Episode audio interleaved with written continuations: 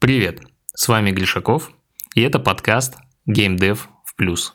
Как зарабатывать на играх. Сегодня у нас очень крутое интервью. У нас в гостях э, Инна Кривсунова, э, продюсер игры Zombie City Master. А сейчас будем про нее рассказывать. Инна, привет. Всем привет.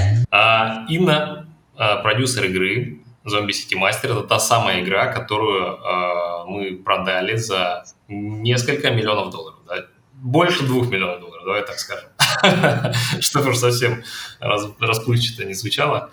Это очень круто. Это очень круто. Но какие вообще твои эмоции были после этой сделки, скажи? Ты верила, что такое возможно? Ну, сделка была очень длительная. А, очень большой период э, произошел от э, первоначальных переговоров с э, покупателем до получения, скажем так, денег, да, до завершения сделки. Все это очень растянулось по времени, мы не ожидали. Ну, конечно, эмоции позитивные. Не каждый день ты продаешь игру за такую сумму. А, тем более, что это моя, можно сказать, э, первая игра, ну, именно как в роли продюсера, в роли одного из членов команды. Нам на самом деле было не очень много людей задействовано. Очень рады были, собственно говоря. Ну, вообще не верили, не верили, что такое вообще возможно. Ну, давай сейчас к этому придем как раз. Давай, ты говоришь, что твоя первая игра в роли продюсера, да? А вообще вот с чего ты начала в геймдеве, как ты туда попала? Ой, это шел, наверное, где-то 2016 год, если не ошибаюсь, мне там 30 с хвостиком. Э, я осталась без работы, я до этого работала э, руководителем магазинов стройматериалов. В общем, вообще другая абсолютно отрасль. И получилось так, что моя жизнь всегда была связана с играми, то есть я много играю, и в целом часто тусила с ребятами, которые занимались инди-разработкой. Муж мой занимался инди-разработкой. Э, без денег пытались сделать проекты. Я там, собственно говоря, участвовала как, ну, сейчас модно называть SMM, наверное. То есть я готовила тексты, я помогала ребятам находить какие-то площадки, где можно было выставиться, заявить о себе. Вот, немножко верстала UI, ну, чем могла, тем помогла, как говорится. Ну, скиллов особо не было, поэтому что, что могла. Вот. А в 2016 году мужа пригласили на работу к эфир, это Волгоград. Я, как жена декабриста, поехала за ним. Mm. И, собственно, оказалась э, без работы, потому что Волгоград достаточно такой э, крупный город, но мест для работы там, ну, откровенно говоря, если есть, то за очень небольшие деньги. И мне пришла мысль в голову, что я бывший ревизор, я очень люблю копаться во всем, находить чужие ошибки, это прям мое любимое. Вот. И, собственно говоря, геймдев э, тоже одна из моих увлечений, одно из моих увлечений в тот момент. Я так сложила плюсы-минусы, это все в одно, и получается, что это тестировщик. В общем, я для себя определила такую роль, что я хочу дальше развиваться как тестировщик. А, работать было, опять же, напомню, негде. Э, несколько контор было игровых в Волгограде, и в одну из них я просто кинула свое резюме, даже не надеясь особо на отклик. Это была компания Спиросов. До сих пор огромное им спасибо большое. А, они взяли меня на работу без опыта, но у меня, ну, я подучила, конечно, основные какие-то тезисы, основные э, необходимые базовые знания получила, но применять их, естественно, нигде не применяла. Вот. Эм, в Спирософте меня взяли на джун позицию, и там очень хорошая у них э, база обучения. То есть у них внутри компании э, существует э, система, которая позволяет взять человека с улицы, грубо говоря, и довести его до хорошего специалиста. То есть это мало кто в российском геймдеве этим занимается. Обычно все э, наготовенькое любят, вот. А эта компания, да, да, они в этом молодцы. Не знаю, как сейчас, но у них долгое время были такие курсы внутри компании. Uh-huh. Ну и, собственно, началась моя история в геймдеве. Э, большую часть времени я работала как тестировщик. Э, компании Game Insight, компании Zimat. Э, в Game Insight я работала над э, крупным проектом The Tribes, наверняка многие слышали. Э, ну и как-то так наша эта вся жизнь геймдевная перетекла в то, что в один прекрасный момент мы решили э, с мужем и с частью наших друзей, э, команды, э, коллегами э, уйти в собственное плавание, то есть э, самостоятельное. А, сейчас Сейчас, подожди, подожди. А, это такая следующая уже часть. Чуть-чуть про тестировщика расскажи. Mm-hmm. Какие вот у тебя были основные обязанности? Да, это QA-специалист, получается. Да. А, ну, вот эта первая моя работа, она была такая прям рельсовая. То есть, э, так как, опять же, э, это все было на потоке, это был крупный проект э, PlayStation Store, тоже все наверняка слышали. А, там шаг влево, шаг вправо расстрел, там очень много итераций по тестированию, соответственно, мы работали там в одной из них. А, все тест-кейсы были написаны, то есть работа тестировщика сводилась, в принципе, к тому, что ты берешь тесты, прогоняешь их и выдаешь результат, соответственно. Прошел, не прошел, если не прошел, то дальше там ведется работа по этому багу, то есть это автоматические тесты или что? Или ты все-таки включаешь игру, играешь, доходишь до какого-то момента, у тебя есть какой-то описанный кейс, что тебе надо проверить, ты заходишь. Да, то есть есть какой-то какая-то через стену здесь, да, и ты такая тыкаешь туда. Ну, какие-то примеры близкие к жизни расскажи. Ну, например, окно логина, да, ну, самое элементарное, то, что каждый тестировщик всегда тестировал и знает, как это нужно тестировать. Там было описано вплоть до того, что нужно вводить, как нужно вводить, при каких условиях, в каких браузерах и так далее. То есть тестировщик там не а, обладает свободой там, воли. Конечно, ты смотришь и рядом, что происходит, но в целом ты по накатанной схеме идешь, и там все очень э, на рельсах. Типа чек-лист. Ты брал институтом. Чек-лист, короче, такой. Чик-чик-чик. Это даже не чек-лист, это именно тест-кейсы были, то есть была специальная тулза, в которой эти тест-кейсы хранились. Ты заходишь, берешь на себя какой-то определенный тест и начинаешь его прохождение. Закончил тест, взял другой, закончил, ну, в общем-то, так день не проходит. Вот. Эти тесты, единственное, что там наша, так сказать, творческая составляющая была в том, что Иногда менялся интерфейс, допустим, тесты уже были не актуальные, то есть нужно было брать эти тесты в работу и переписывать их, соответственно, на более актуальный уже текущий вариант. Плюс мы еще там делали автотестирование, то есть я как бы не автотестировщик, но мы готовили тесты к автотестированию. Что это такое? Э, ты берешь тест, он уже расписан, заходишь сюда, нажимаешь сюда, делаешь так, э, вводишь какие-то символы, обычно это могло быть просто в тексте, ну, то есть ты читаешь и, и воспроизводишь. Но нужно было для автотестирования разбивать это на очень маленькие, очень однозначные э, такие ступени. Потому что автотестирование не предполагает какого-то, да, там, э, движения свободного, то есть автотест пишется через if и там, ну, в общем, ввел либо то, либо то. Э, нажал либо на одну кнопку, либо на другую. Вот, этим мы там и занимались, собственно говоря. Э, ну, на самом деле для начинающего тестировщика это прям такая школа жизни, это прям вот основа основ, которая, ну, всем желаю, как это, бабушка Панди Бобери, всем желаю ее пройти, вот, потому что она дает какое-то понимание систематизации, в целом тебя структурирует очень сильно, ты начинаешь понимать, что есть, существует приоритизация, да, что есть какие-то тесты, которые в первую очередь нужно пройти, какие во вторую, у тебя в голове складывается именно вот эта система, которую в обычной жизни тестировщику самому до нее дойти можно теоретически, да, то есть есть же это все описано, но когда ты попадаешь именно а, в сферу, где это уже работает, а это немного где в геймдеве работает, потому что геймдев, э, поработав во многих компаниях, я скажу, что подход к тестированию, он очень разный. Ну, то есть, э, начиная от того, что тестировщик шага влево не может сделать, и заканчивая тем, что у тестировщика просто нет никакой документации, например. То есть он исключительно получает билд и как бы сам себе предоставлен и ходит куда хочет, тыкает во что хочет. Это как у нас, например.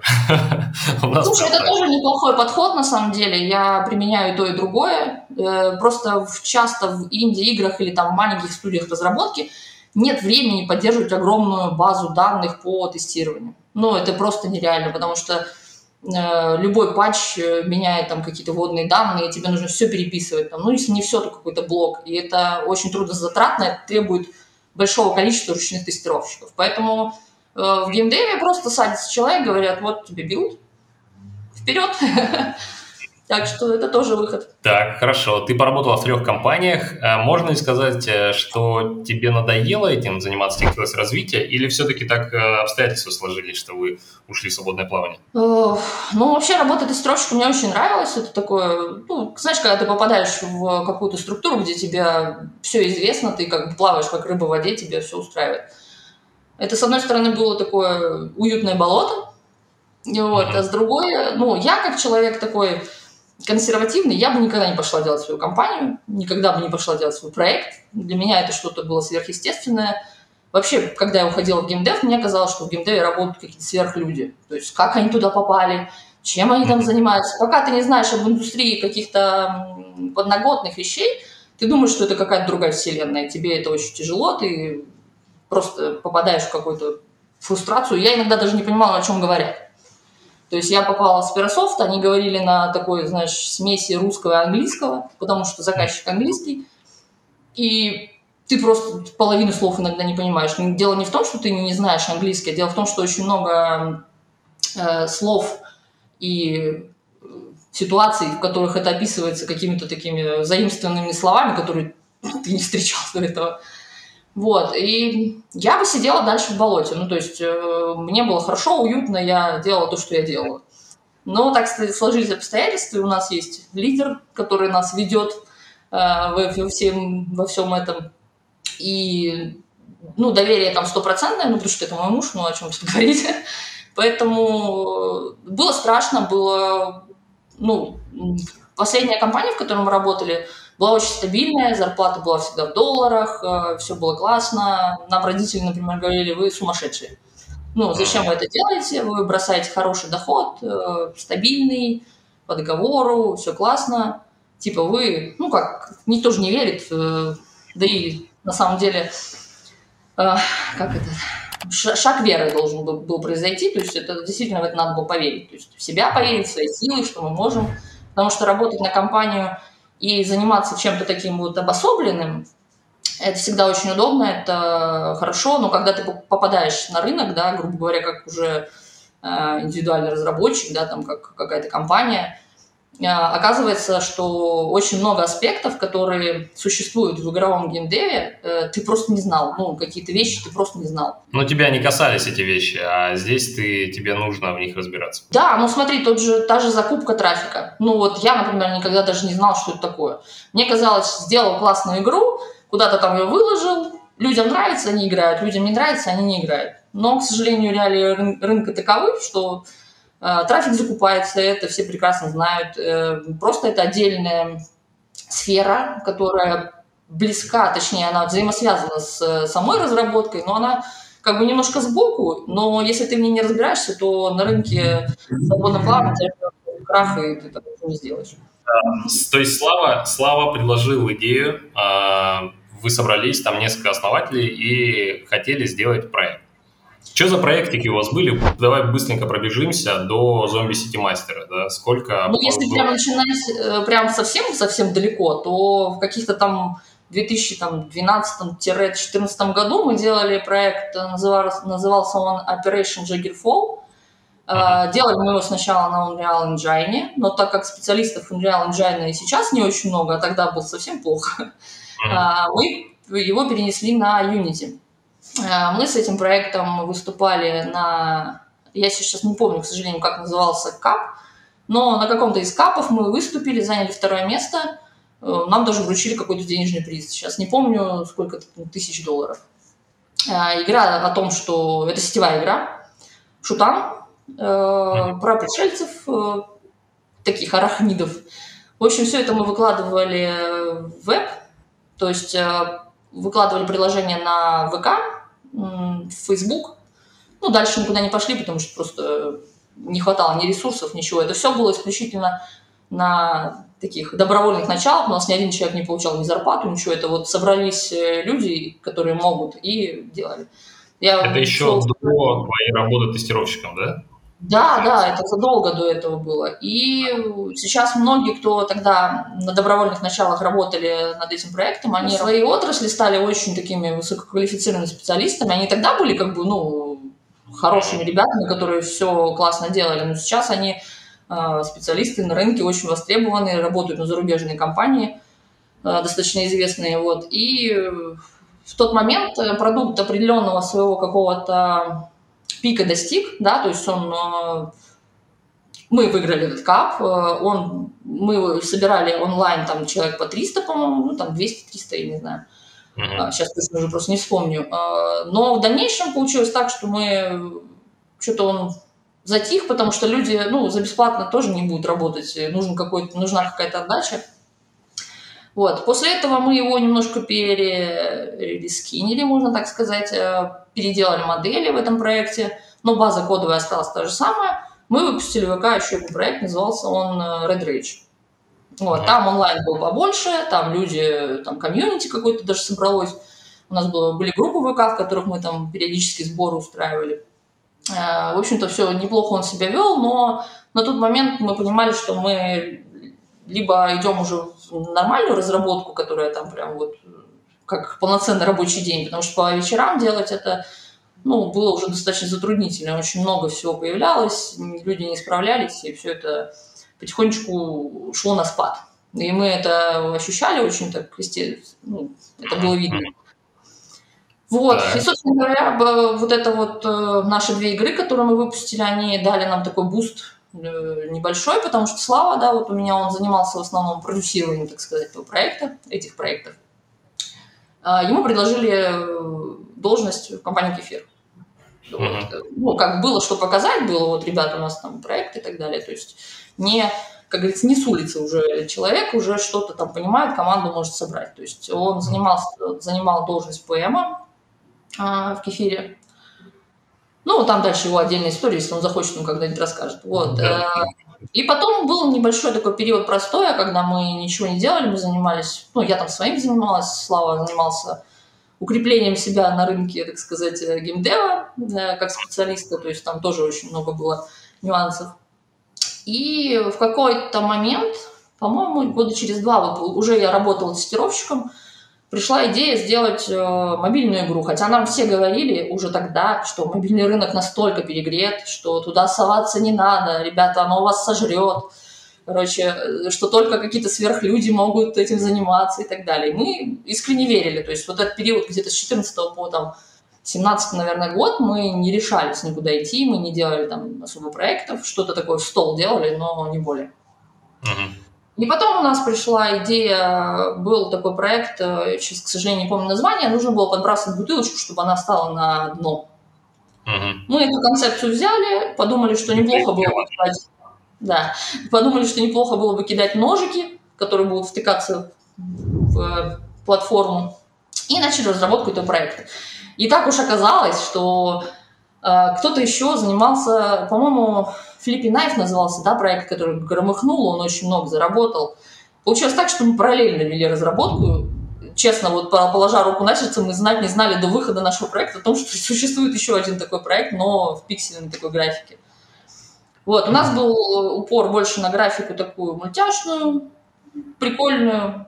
Соответственно, мы тоже вышли, но uh-huh. так как мы не умели толком закупаться, вся наша, наш успех был основан на органе, потому что уже была похожая игра, были игры на рынке, которые тоже были с похожими механиками, и часть органического трофа мы, в общем-то, и себе схапали в свое время.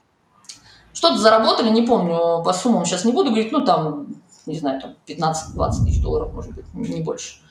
Uh-huh. Вот. Но мы поняли, что, в принципе, выкладывать игры мобильные – это не так страшно. То есть это был такой первый опыт, который показал, что нет там ничего, никто тебя не сожрет, все, все там нормально, это такой же рынок, как любой другой. Просто мы поняли в тот момент еще, что мы немножко где-то не дотягиваем, например, да. Uh-huh. Какие-то вопросы появились, которые нам нужно было бы закрыть. Вот. Начали выпускать второй проект, мобильный второй проект. А, назывался он Parkour Rush. Тоже на основе механики, э, погремевшей в интернете. Чувак в котле сидит с э, киркой или с чем он там был – и лезет на гору. Мы взяли это за основу, но применили там мобильные э, всякие механики, э, мобильные, ну, даже просто построение уровня, потому что вот это бесконечное забирание на гору, оно мобильному игроку, скорее всего, будет неинтересно. Uh-huh. В общем, адаптировали под рынок, как это сейчас модно говорить. И э, тоже на органе мы не закуп... ну, закупали какой-то там трафик в ВК, по-моему, в то, в то время еще. Но очень немного, и получалось, что большая часть трафика у нас все равно органическая, опять же, из-за связи там, с проектом, который погремел. То есть мы такие немножко приживалы были. Вот. А после этого что у нас было? Это все происходило, это мы... Вот ножи, по-моему, в момент ножей а, мы оторвались от э, работодателя. То есть мы стали mm-hmm. работать уже отдельно, нашли mm-hmm. инвестиции. И, собственно говоря, после этого у нас был проект э, «Зомби Лэндраж», по-моему, назывался. У нас зомби вообще такая тема, мы переплетаемся, у нас каждый год какой-то зомби выходит. Вот mm-hmm. очень нам эта тема нравится, она хорошо себя показывает. Э, в общем, это тоже был проект э, мобильный. Э, нужно было расчищать поле, дорога, такой постапокалипсис, дорога, и ты сбиваешь зомби, они там рассыпаются кровью. А, ты едешь на крутой тачке по дороге, там зомбаки, и ты их... Да-да-да, такой, у тебя там ковш, да. ну, ковшом, это все грибешь. Да, очень забавно, весело было. Минималистичная графика, все очень классно. Вот на эту игру мы уже начали закупать трафик, начали пробовать свои силы в закупке, смотреть, как это работает. В целом, ROI 130, я помню, был достаточно долгое время. А, но так получилось, что у нас на тот момент были проблемы с инвестициями, и э, проект как бы подзакупался немножко, набрал какой-то орган, и дальше он существовал просто вот на органической этой волне. И мы прекратили закупку на него – и сели делать новую игру. Я уже сейчас даже не помню, что это было. В общем, в какой-то момент э, компания занималась тем, что мы э, очень много прототипировали, то есть в месяц, наверное, там 4 прототипа какой-то игры мы делали. То есть исключительно механика, просто какая-то ГК. Ну, ГК так, так и работало. То есть много-много-много всего делаешь, пытаешься понять, заходит, не заходит. Эм, в основном не заходит, потому что ГК как раз было на пике, мы были не на коне, то есть мы, конечно, понимали, что нужно делать, но, во-первых, у нас получалось достаточно медленно по сравнению с теми, кто был на рынке давно. Команда у нас была небольшая. И, в общем, мы в тот момент, это было, наверное, период месяца 4, мы клепали просто один за одним прототипы, какие-то из них у нас покупали, то есть ППП-модель вот это, когда ты делаешь прототипы, продаешь. А, но ничего серьезного, то есть мы окупали там часть э, затрат на команду, но никаких там коммерческих успехов в тот момент не было. Это были совсем голодные месяцы? Ну, то есть было тяжело. Ну, прям вот э, грань выживания. То есть у нас было условие от инвесторов, вы либо там а, окупаете себя хоть, хоть на какой-то там процент, там 60, 70, 80, либо, mm. ну, да. Вот, и мы выживали-выживали, понимали, что у нас очень много, там у нас есть э, аккаунты, не знаю, там, мне кажется, прототипов 60-50, наверное, у нас валяется, которые в свет так и не вышли, что-то было продано, что-то там так и валяется до сих пор. Вот. И мы, значит, э, в какой-то момент к нам в команду пришел человек, которого, вот знаешь, когда бывает, вот не хватает в часах одной шестеренки, они не работают. И вот так получилось, что Антон, привет тебе, Антон, пришел к нам в компанию, и вот стала этой последней шестеренкой, которая нужна была, чтобы этот механизм, собственно говоря, начал крутиться. Вот, с приходом Антона он э, создал тоже проект, назывался Fish Idol. Это проект про ловлю рыбы, ты в лодочке сидишь, э, ловишь рыбу, апгрейдишь свою лодку, ускоряешься и так далее. Очень такой залипательный проект, э, очень медитативный, я бы сказала. Э, с этого проекта мы неплохо заработали. Этот проект мы издавали с Мамбу. То есть мы с издателем договорились. Какое-то время издатель нам лил, собственно говоря, трафик, мы получали с этого всего прибыль. Э, а в дальнейшем вот как раз уже мы подходим, наверное, к моменту, когда пришла идея зомби. Опять же, Антон был не последним человеком, который э, посодействовал в этом всем. Про Fish два слова. То есть, получается, а, это был первый проект, э, где выручка перевалила за миллион долларов да, там, ну, что-то даже с хвостиком, да, было?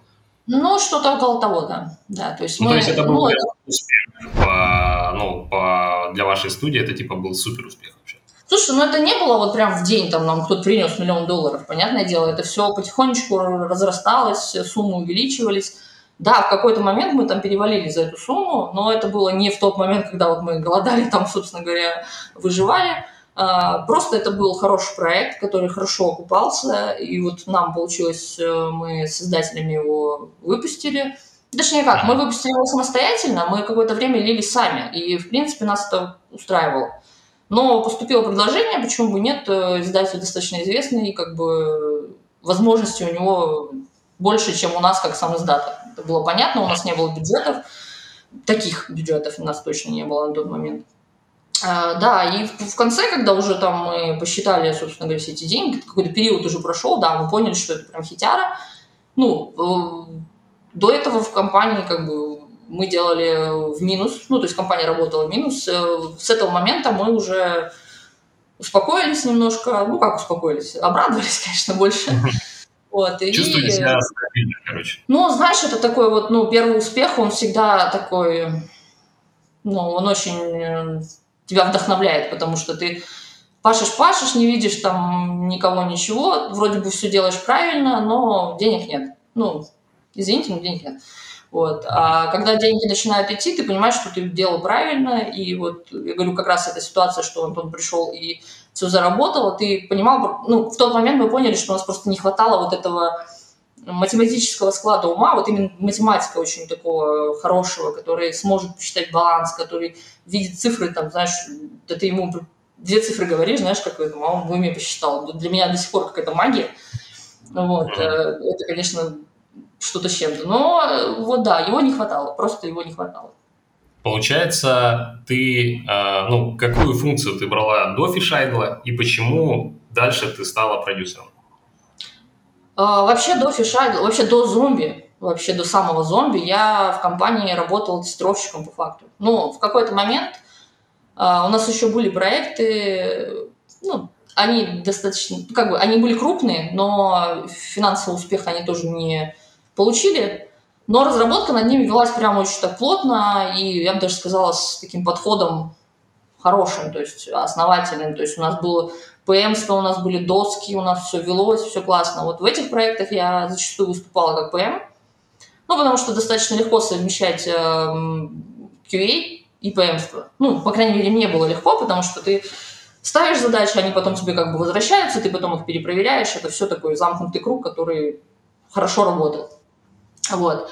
Но основная моя доля, там, не знаю, 70, наверное, процентов времени я работала тестировщиком в этом всем. Угу.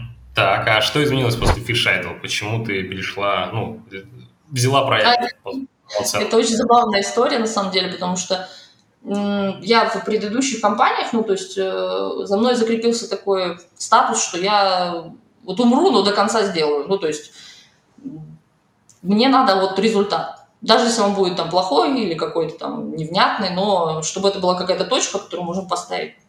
И получилось так, что мы смотрели, э, вдохновлялись, да, там на каких-то веб-платформах, э, смотрели разработки игровые какие-то. И в какой-то момент нам попался Инкреманси. Все, наверное, ну, многие, наверное, знают, что это за игра. Это флешка. И...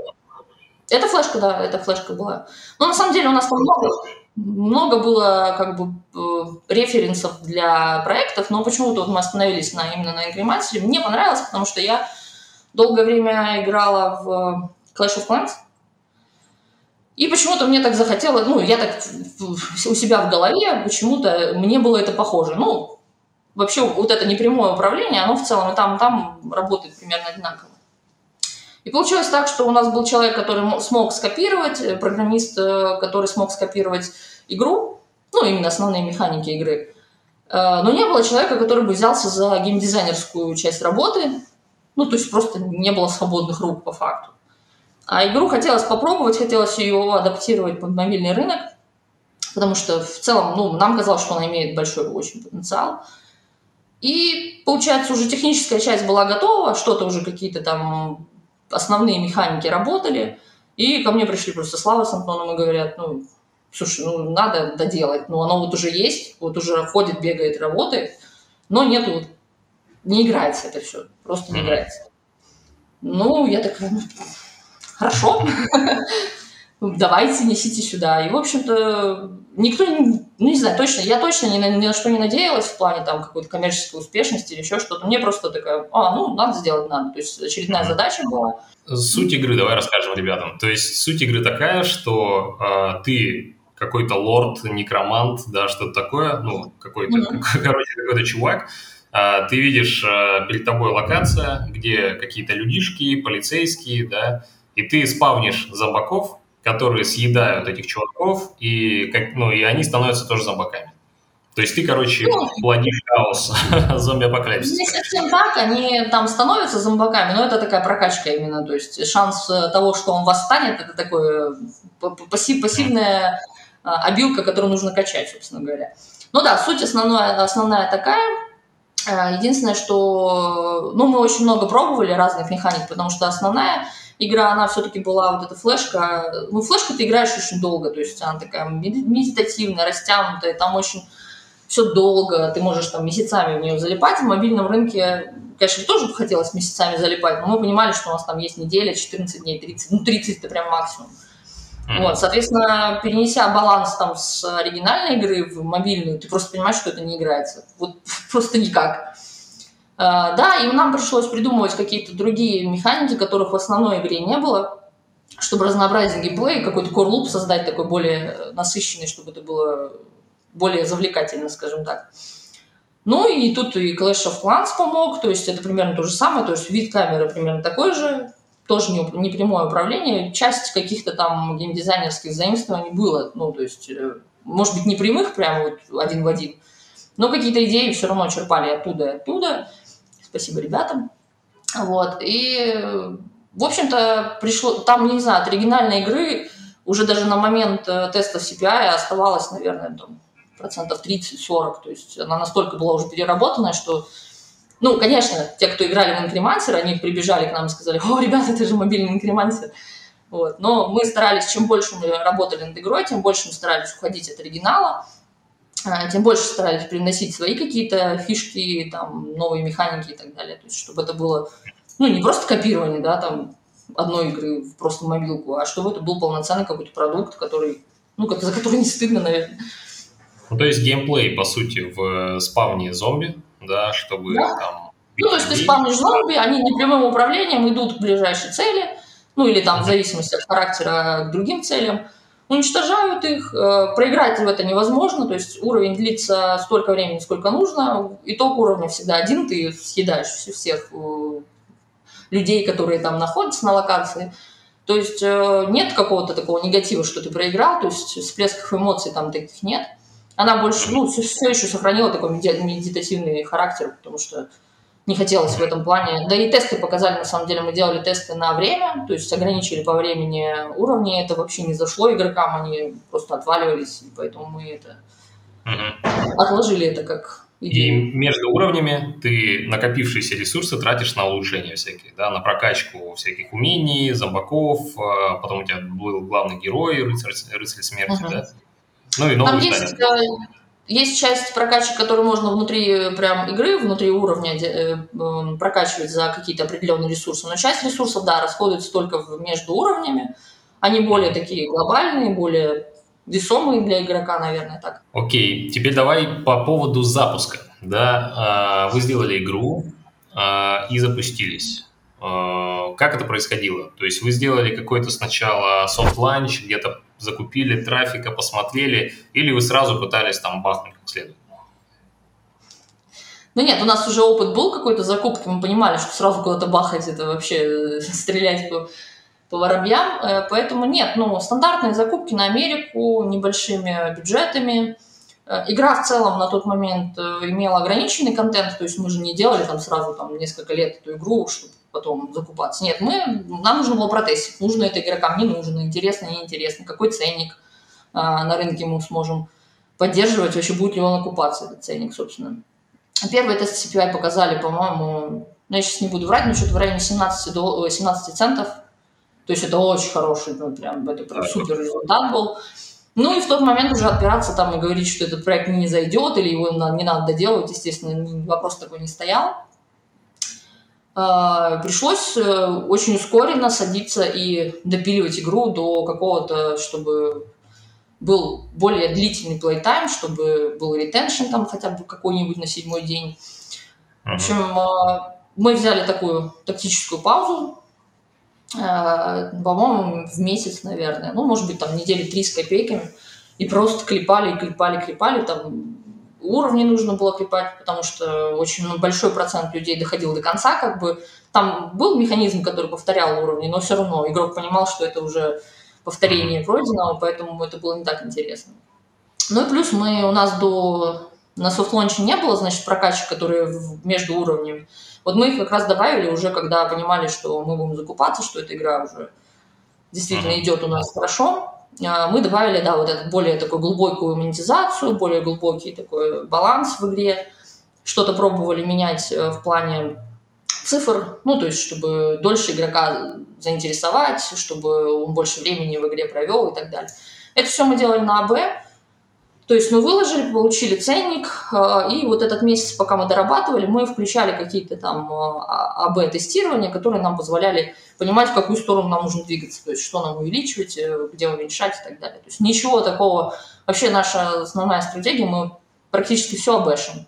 То есть нет такого, что мы такие, о, вот эта фишка, мы сейчас ее добавим, и потом будем разбираться, она повлияла или там трафик новый закупили. То есть uh-huh. нет, хочется знать наверняка, поэтому всегда все через АБ.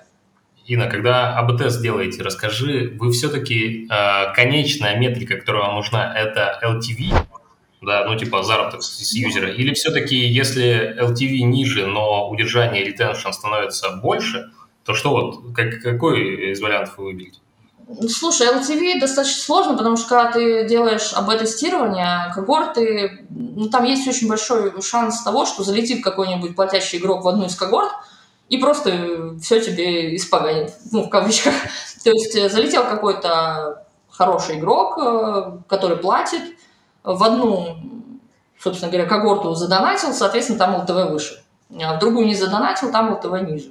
Нет, в основном это метрики на удержание, то есть мы смотрим, как долго игрок э, остается в игре, какой ретеншн, возвращение игрока и так далее.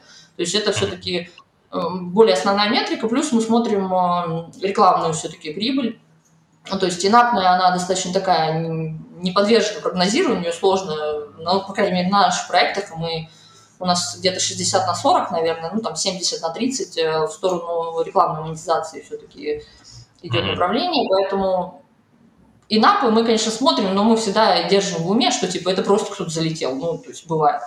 И это никогда не является какой-то основной, типа, о, давайте вот теперь делать так. А, Еще знаешь, какой вопрос? Сколько времени у вас прошло с начала вот создания игры до mm-hmm. вот этого первого CPI-теста, да, когда вы получили 17 центов? Типа вот сколько времени вы делали вот этот вот MVP-шечку? Слушай, ну у нас там было э, три человека. Мы втроем делали это все в течение двух месяцев с копеечкой. Ну, то есть два, ну, два с половиной. Недолго. Недолго, недолго, да, но там, если посмотреть, у нас есть старые видосики, там все достаточно так упорото выглядело, то есть э, особой красоты не было, мы делали на скорость, то есть посмотреть просто да, нет.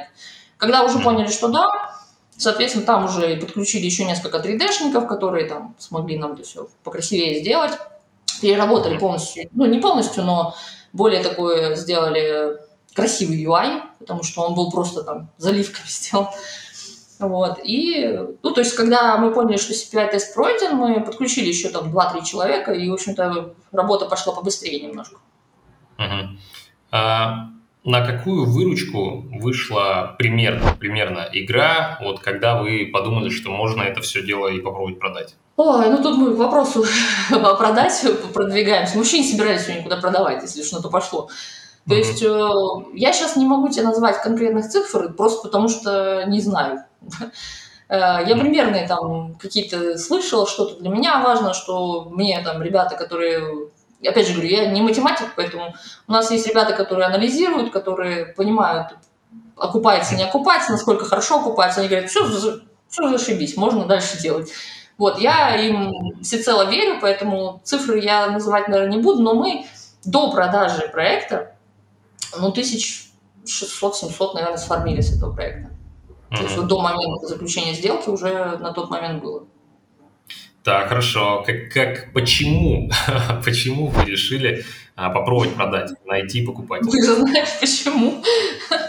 Э, ну, мы вышли на тебя, точнее, один из членов нашей команды состоял у тебя в клубе, я так понимаю, то есть общался с, как раз с э, ребятами, которые у тебя, э, как, как, как, у которых ты был куратором, давай так назовем, да, то есть это такое добровольное у тебя были какие-то начала, ты помогал юным разработчикам, собственно говоря, ну и у тебя была цель как бы сводить разработчиков, да, с покупателем, если это возможно.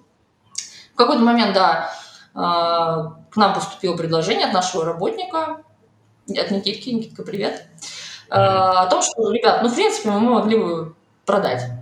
Мы не понимали в тот момент, зачем нам вообще что-то продавать, тем более, что мы уже, мы как бы росли в, своем профессионализме в закупке, потому что с каждым разом мы все больше понимали, как это делается, все лучше были результаты, соответственно, особо нам, ну, какой-то такой критичной ситуации не было, что нам там, нечего есть или еще что-то. То есть все шло своим чередом, все наращивались темпы, у нас там были уже проекты, которые мы ну, разрабатывали на тот момент, которые тоже мы уже думали, что они уже стрельнут. Вот, но поступило предложение, и мы такие, типа, за сколько вы готовы продать? Мы подумали, посидели, что размениваться на какие-то мелочи мы точно не будем, зачем мы это делать? И прикинули там, не помню сколько, то есть 600 мы уже нафармили, мы такие, ну, x5, например, если мы там получим, это будет нормально. Mm-hmm. Ну и, собственно говоря, эту сумму тебе озвучили, не буду говорить, несколько миллионов долларов. Да. И успокоились, забыли про это на самом деле, как на какое-то время вообще забыли. Потому что мы такие, ну кто купит? Ну, мы как бы на рынке не то что ноунейм, но у нас за плечами там один проект, грубо говоря. И все, мы забыли, в общем-то, дальше себе гнали трафик, получали с этого неплохие деньги. Ну, а дальше произошло то, что произошло. Нашелся покупатель, который был готов, собственно говоря, этот проект купить. Получается, ну, уже расскажем. Да, сразу, да, что в итоге проект купил большой крупный издатель, там топ-издатель э, там, мира, у них был офис э, и в Питере на тот момент, но ну, такие самые стандарт, блин, стандарт, как это называется. Основной офис у них был в Нью-Йорке и в Барселоне, да. Такая клевая э, европейская компания. Вот. Эм, когда э, мы начали с ними переговоры, они предложили эту игру протестировать. Да, они сказали так, типа, мы сделаем, мы должны посчитать экономику, мы должны составить PNL. Вот. Э, почему вы согласились? да? Ну, типа, не страшно ли было отключать трафик и передавать это все издателю? На самом деле, там как произошло? Мы им какие-то метрики все равно предоставили первоначальные. То есть, вот мы закупаемся, вот у нас настолько-то окупается. То есть, понятно, что без данных они в голову вчастую не стали бы никак разговаривать. То есть, основа уже для переговоров какая-то была. А, да, было очень страшно передавать, потому что мы прекрасно понимали, у нас был опыт передачи приложения с одного аккаунта на, другой, и мы потеряли практически в ноль органа. Ну, то есть там восстанавливать, он даже не восстанавливался потом после этого. Но нас уверил, что, ребят, у нас все подготовлено, у нас есть менеджеры, у нас все классно, мы просто заранее сделаем какие-то преподготовки, которые позволят нам максимально минимизировать вот этот вот э, урон от передачи приложения. А, ну, собственно говоря, у нас были на тот момент Fish который нас ну, кормил, в том числе еще тогда. И мы подумали, ну, почему бы и нет. Надо попробовать, тем более сумма как бы была достаточно весомая, и как бы делать вид, что нас, нас это не интересовало, было сложно. Вот, да, и передали мы, там при подготовка длилась почти, наверное, месяц, то есть там заполнялись мы какие-то там огромные таблицы, заполняли кучу данных, предоставляли. Да, это было очень все очень так, э, ну, не напряжно, но какие-то вещи нам казались вообще неважными, но, возможно, им важно было получить все данные. Мы, конечно, старались все оперативно это решать, насколько это было возможно. Ну и, в общем-то, передали. Конечно, орган потерялся. Вот. Не весь, конечно, но такими объемами, какими он шел до передачи, он на их аккаунте, к сожалению, не достиг таких значений. Не, ну на самом деле я помню, что органика начала расти, да, после нескольких итераций, когда они трафик запустили, там э, декабрь был вообще там, типа, очень хороший. Вот. Да, но а... у нас просто какой-то день было, ну, у нас там до 15, по-моему, тысяч, до 12 тысяч mm. в день было органа. Но они дошли там до 10, до 9, например, но все равно mm. вот этого пикового значения они не достигли, к сожалению. Да, но ты не упомянул еще один момент, который вас э, убедил все-таки окончательно игру передать. А еще выплачивали вам гарантированный платеж. Да, да это, это, это был существенный такой момент, да, то есть мы хотели, э, так как э, мы передавали приложение, мы понимали, что мы будем, даже если там условия издательства достаточно Э, лояльные, то мы понимали, что если они не будут лить трафик, то мы денег не получим. Поэтому мы с юристами, с тобой вместе э, такие условия контракта создали, которые позволяют нам не думать на время теста, что мы что-то теряем. Это был припей в сумму договора в несколько сотен там, тысяч долларов, который, в принципе, нам там на три месяца позволял не думать о том, что что-то пойдет не так. То есть мы себя немножко оградили, скажем так, негативные последствия, в крайнем случае, были оплачены, скажем так, уже заранее. Ну да, еще, а, я думаю, тоже будет интересно, что вот этот эм, сумма э, припея, да, во-первых, она была выше, чем ваша выручка на тот момент, да. что типа покрывала риски того, что когда игру вернут, если они откажутся, да, что там вам надо будет время, чтобы это все раскачать. А еще, мне кажется, была прикольная такая фишечка, не знаю, но мне, мне кажется, что она сыграла. То, что э, мы на итоговую сумму покупки, мы ее уменьшали на вот этот вот э, гарантированный платежи. Да, что как бы получается, что они три месяца платили, платили, платили, да, и они как бы уже чуть-чуть заплатили за покупку игры. Да, если как бы это все расторгнуть условно, да, то они бы это могли потерять. Как считаешь, это сыграло? Ну, честно, если бы они хотели расторгнуть, они бы расторгли, скорее всего, потому что то, что случилось потом, э, после теста, как бы показывает, что они все-таки были заинтересованы, и, ну, это, это для них тоже было очень важно. Я не знаю их мотивации. Мы очень долго удивлялись, типа, как, почему они вообще купили, что, зачем им это нужно. Но раз эта сделка в итоге, как мы знаем, завершена, то я думаю, что выиграла обе стороны. Не знаю, и комментарии с их стороны какие были на этот счет, но мы рады, собственно говоря, что... Ну, если бы не было заключено договор, мы бы потеряли, конечно... Ну, мы бы, скорее всего, раскачали этот проект потом. Все равно какую-то денежку он нам бы приносил.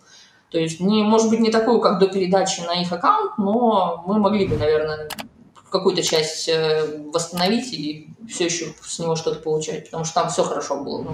Тоже расскажу ребятам, как это все происходило. Да, три, три месяца, получается, игра была на издательстве, и а, была а, возможность а, типа выкупить игру по определенной цене.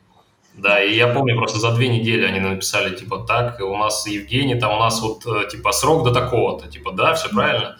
Вот, я подтвердил, да, что все правильно. И они прям в последний день, насколько я помню, прислали документы официальные с печатью, там на бланке, типа, чуваки, мы покупаем. Да, это было так. На самом деле, эм, мы же до последнего не верили, что там условия были какие. По завершению теста на определенную дату они должны нам дать ответ «да» или «нет». Ну, то есть прям письменно прислать. И мы ожидали, ну, мы ожидали, конечно же, нет, потому что, ну, кому это надо. И мы вот в этом предвкушении уже думали, сейчас обратно это возвращать, это такой геморрой, это все менять, это опять трафик включать. И, в общем, мы просто уже ждали, чтобы они нам отдали, чтобы мы начали работать, потому что по факту мы над проектом работали, конечно, но не в такой мере и не в сторону закупки и так далее. То есть внутри проекта работали, а внешние вот эти факторы, они все остановились на момент тестирования. И когда мы получили это письмо, мы такие, чувак, Да, это было, конечно, неожиданно. Да, это было очень круто. Но дальше началась... Это не конец истории, как вы понимаете, да? Дальше началась жесть. Жопа началась, короче. В феврале началась та самая война, да, и э, вышли санкции со стороны Америки. Вот. И санкции э, какие? Мы уже тогда заключали, ну, в смысле, согласовывали договор с юристами. Надо признать, что ваша сторона, как сказать, с вашей стороны такой юрист, что там мы вообще... Чуть не проскочишь. Всю душу выняли просто, капец было. Вот, э, это был такой немного стрессовый момент, но э, тем не менее, короче, что произошло? Да, началась война. Мы на тот момент уже через неделю с начала войны у нас э, должна быть дата сделки. Вот. И за 7 дней до подписания договора говорят нам, типа, чуваки, знаете что, тут, короче, непредвиденная ситуация, непредвиденная, давайте перенесем на созвоне, я не знаю, помнишь, может, они сказали, типа, давайте да, перенесем на месяц. Я говорю, вы что, чуваки, давайте, окей, мы все понимаем, давайте на две недели перенесем. Вот, нас согласовали на созвоне две недели, но в итоге они все это продлили на месяц, да, и, по-моему, через две или три недели, а, ровно через три недели вот с того, с первого созвона, это было там, условно, 15 что там, февраль, март. Февраля. Фев... А, в феврале, да? Февраля, февраля.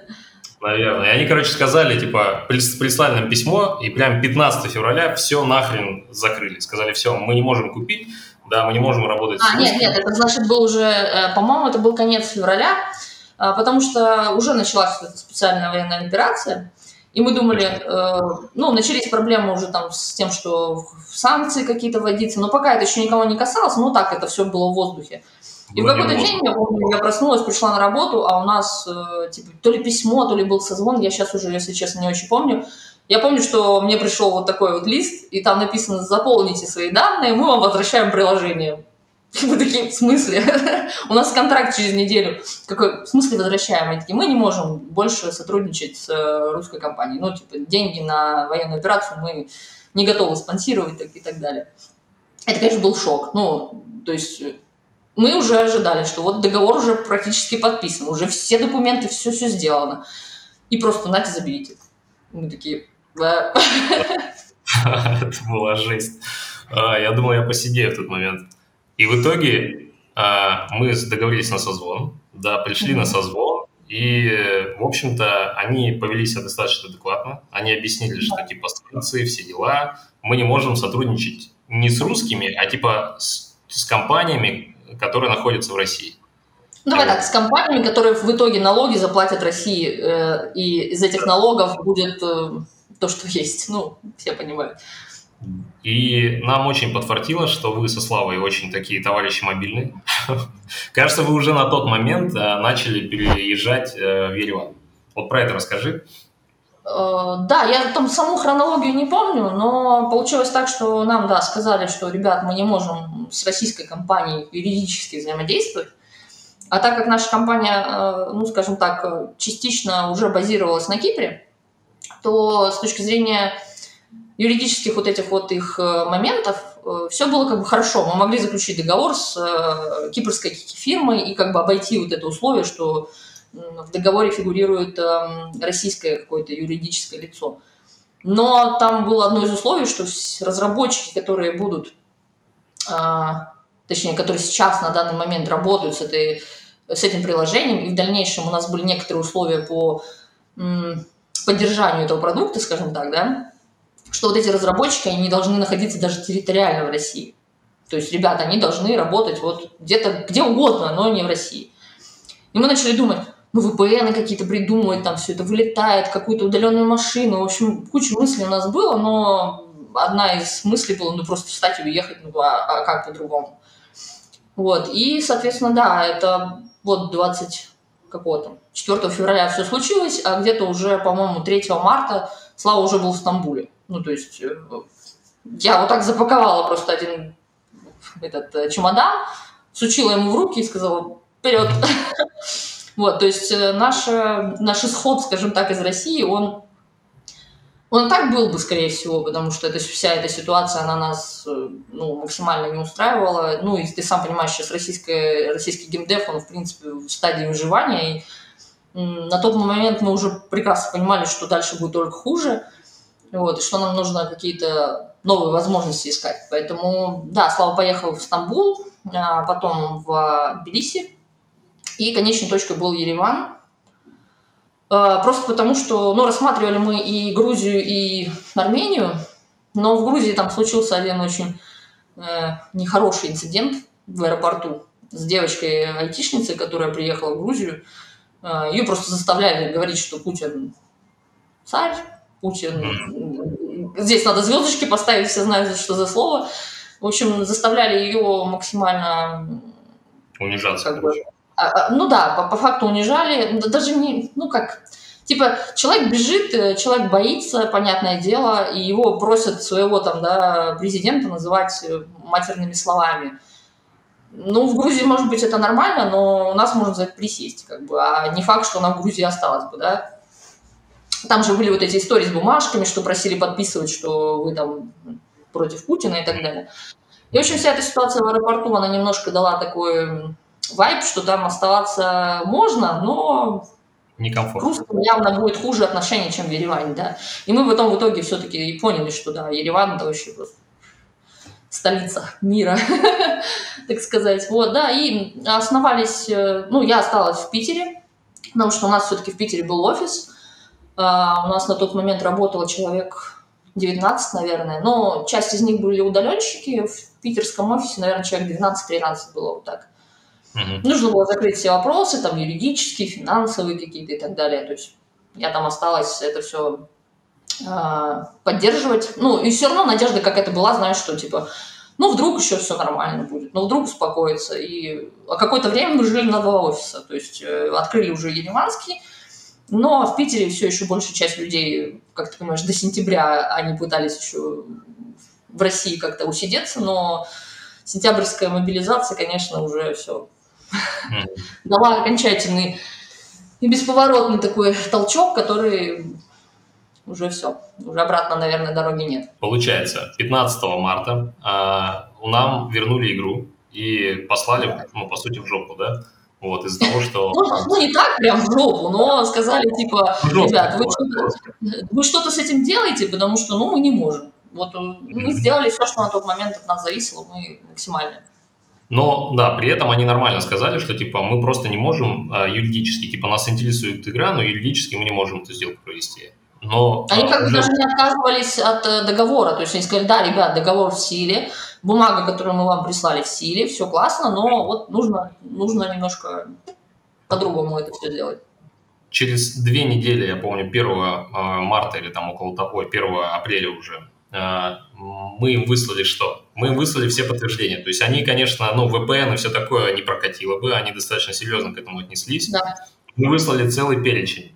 Мы выслали... Мы даже выслали договора аренды в Ереване, потому что, ну, что вот мы здесь действительно снимаем жилье, что у нас, у нас были счета уже на тот момент юридическую, ну, у юркомпании были уже счета в банках. Они это попросили, то есть, что да, все серьезно, что мы не обманываем, как бы все хорошо. Да, мы сделали документы, что вы передали, а, ну как, что игра теперь принадлежит э, кипрской, э, да, мы отдали права на, на приложение кипрской компании. Потом мы показали, что с Кипра оплачиваются уже в Ереван первые платежи за разработку игры, да, потому что ну, ереванское юрлицо, по сути, оно платило зарплату, да, и надо было показать, что эта деятельность идет, что компания активная. Мы показали офис, ну, вы там дом сняли под офис, насколько я помню. Мы показали жилье э, ребят, и мы показали еще эти да. карточки, физические карточки физического лица. То есть, короче, мы отчитались вообще по полной, я помню. Вот. И это все равно не вся проверка была. Но это их устроило на самом деле. И вот в тот момент а, они ушли опять на раздумье, и потом вернулись к нам, да, получается. Вот. И вернулись с Да, и какой-то был период, да, еще был период, они же нам, получается, приложение вернули, а, но в приложении были все их айдишники, вся прибыль, собственно говоря, летела, ну, рекламная, по крайней мере, на их аккаунт. А нам для того, чтобы нам это все прилетало, нужно было выпустить патч, все это сделать. То есть мы со своей стороны никакую закупку не стартовали, и мы вообще не понимали, что делать, потому что вроде как они говорят, да, сейчас будет договор, вот через неделю вы нам просто обратно это все вернете. А, и мы сидели и ничего с этой игрой не делали, опять же. Ну, то есть она была в сторе, какой-то хвост им там долетал э, из текущих пользователей. Ну, все это учитывалось в договоре, все вот эти вот э, финансовые движения, они все равно на конечную сумму влияли, поэтому мы не очень за это переживали. Но просто приложение лежало у нас просто тухло, грубо говоря, тухло лежит, и ничего с ним не происходит. Ну да, потом они нам выкатили окончательное предложение, и 30% стоимости проекта они, в общем-то, срезали. Э, было обидно, да, но Короче, они да. Э, как бы они ну, основывали это тем, что на время, пока вот это все происходило, были какие-то там перебои с закупкой, что-то еще. В общем, метрики проекта были уже не такие, как в тот момент, когда мы им, допустим, только передали на тестирование. То есть э, они занизились, естественно. Э, плюс Э, они же не включали машину вот эту по закупке на полную силу. То есть э, понятно, что они на полную силу ее включили бы, когда проект получили полностью, и как бы уже чтобы себе максимальное количество прибыли да, с этого проекта поиметь. И краники открыли ровно настолько, чтобы можно было оценить э, продукт. Вот. И, соответственно, трафик иногда был ну, нерелевантный какой-то, лили там широким спектром, то есть не было каких-то оптимизаций и так далее. Вот, поэтому, да, метрики чуть-чуть просили, они говорят, ну, ребят, ну, либо так, либо никак. В общем, нас эта сумма Ну, но... не то чтобы огорчило, но когда рассчитываешь, знаешь, на одну сумму, а потом получаешь на треть меньше, немножко тебе так это обидненько. Ну да, но если подвести итог, да, то типа за первоначальную сумму, если бы мы продали, это была бы вообще супер сделка, да, потому что там на момент, да. когда там игра уходила в продажу, окупаемость там была вообще дикая, ну, по количеству месяцев, да, потому что игра, ну, супер перспективная была, там широк, широкая закупка могла быть и так далее. Когда мы продавали, mm-hmm. мы все равно продали неплохо по окупаемости, вот, но просто реально было очень обидно, ну, по сути, нифига себе, да, ну, то есть 30% мы потеряли. Вот это было, конечно, очень больно. Так самое смешное, что если бы это все осталось э, в, в отношениях, ну, грубо говоря, начальных, когда это с российским юридическим лицом происходило, а, там условия в договоре, ну, ты говоришь, наш юрист, а наш юрист там все так сделал, что если бы этот договор был заключен, то он был, был бы заключен именно на эту сумму. То есть они не могли бы изменить условия окончательной оценки до этого договора. А так как Э, по факту мы завершили, э, скажем так, э, как договорные отношения одни и начали другие, то вот эти новые отношения, они уже были на других условиях. И вот этот вот переход как раз, он никак не регулировался, и они, ну, воспользовались, скажем так, ситуацией, чтобы внести коррективы в итоговую оценку. Вот, поэтому, ну, конечно, война это нам немножко подосрала ситуацию, потому что если бы ничего этого не было, скорее всего, мы бы продали бы еще и в марте, и все, все бы завершилось. Так это все еще затянулось, и в итоге мы продали-то когда там, в конце мая, по-моему, только проект. В общем, mm-hmm. и сроки, и сумма, да, немножко изменились. Но я считаю, все равно это очень положительный опыт, потому что, ну, я, опять же, повторюсь, никто не думал в жизни, что проект этот купят, и тем более за такую сумму. Но я тебе так скажу, если бы он у нас остался, мы бы эту сумму все равно выбрали. Просто, наверное, это заняло бы чуть больше времени, возможно бы наших усилий больше понадобилось, то есть нужно было бы постоянно закупать, оптимизировать, делать ролики и так далее. То есть это все равно какая-то часть работы, которая ну, какое-то время у команды занимает. А так, отдав это все издателю, собственно говоря, мы как бы все, ручки умыли, и типа там, ребята зарабатывайте сами. Вот. Mm-hmm. Так что да. А, а, то есть я правильно понял, что за счет того, что вы отдали издателю и, собственно, продавали игру, вы спокойно занимались другими проектами? Ну и, и один из проектов сейчас у вас уже там ну, в каком-то состоянии рабочем. Да, то есть все это время, как бы я говорю, этот проект, он, в принципе, рассчитывался как такой эксперимент. И там в целом, мне кажется, одновременно на проекте никогда больше там трех человек не работало ну, если уж на то пошло, ну, 4, может быть, прям с натяжкой, если вот, ну, 100% работы часов, да, там, э, брать.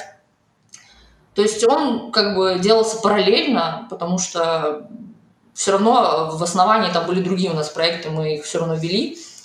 А это так случилось, что тест он выиграл, и ну, мы не могли его никуда засунуть, это было понятно, это как стрелять себе в ногу. Поэтому да, он велся, но велась еще разработка одного очень крупного проекта. Я думаю, что он выйдет ну, возможно, в начале следующего года, потому что сейчас все-таки рынок перед Новым годом перегретый, и не хочется встревать, собственно говоря, в эту всю историю, поэтому когда там утихомирится с этим Новым годом совсем, мы его, наверное, все-таки выпустим. Ну, плюс еще параллельно у нас все равно всегда идет какой-то research, мы всегда ищем какие-то низкие CPI, делаем какие-то прототипы. А, сейчас вот еще один проект там, под моим менторством, скажем так, рвет вообще все шаблоны, там никто тоже от, от, от нас не ожидал такого. А, пока не буду озвучивать, что это за проект, потому что, знаешь, как этот э, в тишине хочется побыть, потому что не хочется не сгладить, просто потому что там такие метрики, что пусть такими остаются.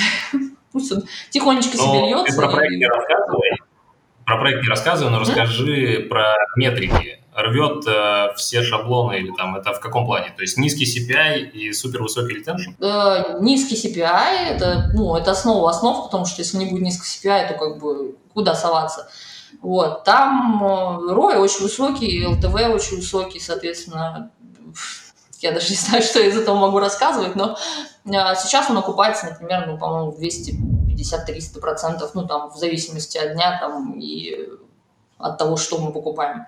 Там на старте вообще было 500% ROI, мы просто такие, что, такого не бывает.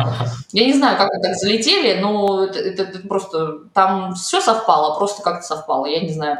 У меня в целом, мне кажется, какая-то такая ситуация, я... проекты, которых я касаюсь, они какие-то очень странные, ну, то есть в обычной жизни у меня, наверное, рак, я не знаю, надо пройти провериться в медицинский центр, потому что, ну, э, в обычной ситуации это ну, не, ты не ожидаешь результатов каких-то сверх. А тут, получается, все так как-то складывается, вот, знаешь, как э, пазлик, и все идет хорошо. Фу, конечно, надо постучать.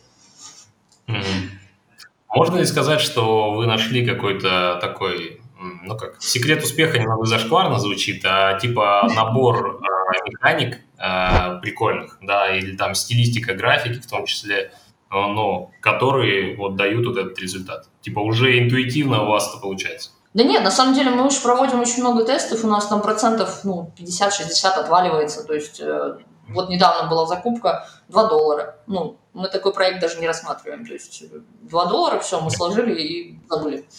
Нет, э, это все равно какой-то research, потому что рынок все равно меняется, и ты не можешь сказать, что вот, вот я знаю тренды, все, сейчас я тут выпущу, и все будет классно.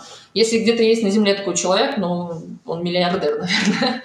Вот, поэтому нет, э, просто вот как-то бывает, знаешь, совпадает, тем более, что вот этот проект, о котором я говорю, который сейчас очень сильно перформит, это по факту переработанный наш Fish Idol, то есть э, мы его просто переобули на немножко другие рельсы. И оказалось, что это работает и вполне конкурентоспособно, то есть э, проект имеет право жить. Я думаю, что он еще себя покажет еще лучше, чем Idol. Думаю, свое все равно заработает. Вот. Круто. А... Это очень круто. Да. Так, хорошо. А, какие у вас дальнейшие планы? Да, вот а, вы получили разом достаточно крупную сумму денег. А, у вас сейчас новый проект, а, который вроде неплохо перформит, да, вы скоро его запускаете. Вообще, в целом, если посмотреть на горизонт там, 3-5 лет, что вы будете дальше делать? Ну, э, я еще в начале этого года, когда вот зомби, точнее не в начале, а где-то к весне, вот когда зомби уже продали, как бы я поняла, что э, мой проект стрельнул, его продали, я такая осталась без проекта по факту. То есть вот тот, который сейчас э, у нас перформит, я его взяла как как подработку, ну, исключительно просто вот сделать, и опять же никто не рассчитывал на какие-то высокие метрики и так далее. Э, но в целом у меня был план сделать еще один проект, э, он вот уже в такой э, стадии э, описательной, то есть документы я готовлю. Э, у меня все еще вопросы по визуальной части, но, как показала практика, визуальная часть имеет не самое приоритетное значение, то есть важно сделать игру с хорошим удержанием, а уже сеттинг и именно визуальную составляющую можно подобрать там на тестах. То есть ты сделал один тест, увидел, не зашло, как бы переобул это все, пере, переделал модельки и выставил еще раз. Посмотрел на цену, как бы, ну, все это подгоняемо, по крайней мере. Вот, э, в планах у нас сейчас, э, так как мы долгое время э, закупались сами, вот у нас был и негативный опыт когда-то давно, ну, это уже года два назад, и в целом последние два года мы закупаемся, у нас, наверное, может быть, громко звучит, но я не знаю, э, нету каких-то таких закупок прям провальных. Ну, то есть э, все, что мы закупаем, оно идет в плюс, где-то небольшой, где-то очень большой. Э, и в целом ребята уже прекрасно понимают, как это работает. И у нас уже сложилось такое понимание, что нам нужно двигаться куда-то дальше, что мы уже, в принципе, сами можем все закупать. У нас есть экспертиза и геймдевная, да, там, соответственно, по ГД мы можем дать какие-то рекомендации. У нас есть работающие инструменты, как улучшить там удержание, э, как переработать игру, как э, э, баланс улучшить, например, да. То есть у нас были проекты, где откровенно такие метрики средненькие, мы пытались что-то в них сделать, изменить, на АБ, опять же, потестировать и улучшить показатели. В принципе, это всегда удавалось. Вот единственное, что у нас проекты, не могу сказать, что все проекты у нас успешны, например, да, но если это не успешный проект, он отсеивается на стадии вот CPI-теста, потому что все, что дальше, если ты CPI поймал, э, ты уже должен довести до конца, и, в принципе, это все технически возможно. То есть есть понимание как, есть понимание, что закупать и так далее. То есть э, и мы посидели, подумали, что мы свои продукты продвигаем уже в течение двух лет, и в целом у нас за плечами уже есть несколько продуктов своих, которые мы вывели на очень хороший плюс, и э, есть опыт э, закупки, есть опыт ГД, и мы готовы делиться, скажем так. То есть э, мы, скорее всего, в начале следующего года запустим ну, издательство, не издательство, наверное, издательство это называется. В общем, будем брать э, какие-то проекты от э, команд, э, допустим, те, которые не взяли большие крупные издатели. То есть у крупных издателей есть определенные метрики, ниже которых они просто не будут браться. И в целом э, есть, конечно, компании, которые берут проекты, помогают его доделать. Это не новое. Но крупные такие издатели, которые на рынке сейчас находятся, они берут проект, что он точно стрельнет. И зачем брать какой-то средний и доводить? Это не имеет коммерческого смысла. Вот. А мы готовы с этим работать, потому что вообще, если CPI-тест пройден, мы считаем, что любой проект можно довести. ЛТВ можно докрутить. Есть очень много инструментов, поэтому в общем, этим мы и собираемся в ближайшее там, время заняться. У нас сейчас идут подготовительные работы с аккаунтами, соответственно, с э, юридической стороны мы разрабатываем все документы. Э, пока не буду объявлять, да, там, что это все в какой-то определенный период произойдет. Скорее всего, это будет начало следующего года. Э, запустим, да, издательство. Я думаю, может быть, даже как-то порекламимся, как-то заявим о себе в какой-то момент. То есть пока писать э, вам рановато, да? То есть вы Слушай, отдельно... можно, можно писать, просто сейчас формируются, скажем так, определенные условия, то есть если это будет какой-то разработчик, у которого есть уже, ну, скажем так, на верхней планке, да, то есть он не, не понимает, туда или не туда, то есть какой-то средний проект, который вроде бы выкинуть жалко, а как сделать его лучше, человек не понимает, например, то да, мы можем это обсуждать, просто сам механизм запустится чуть-чуть попозже. То есть так-то заявки, я думаю, можно будет уже через определенное время принимать, через буквально там, не знаю, недели две-три. Вот. Как-то будет. Тогда, тогда я могу оставить контактик в описании, да, твой, mm-hmm. или вы почту дадите, и ребята, у кого есть игра, кто хочет с вами издаваться, он просто вам напишет, mm-hmm. и вы как будете готовы уже там э, все это дело запустить. Ок? Да, да. Круто, круто. Ну, что, в целом, наверное, все.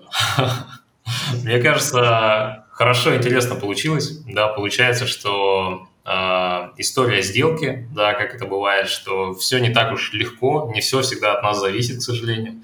Да, но в итоге все все равно приходит к хэппи-энду, если очень сильно постараться и сделать хороший продукт.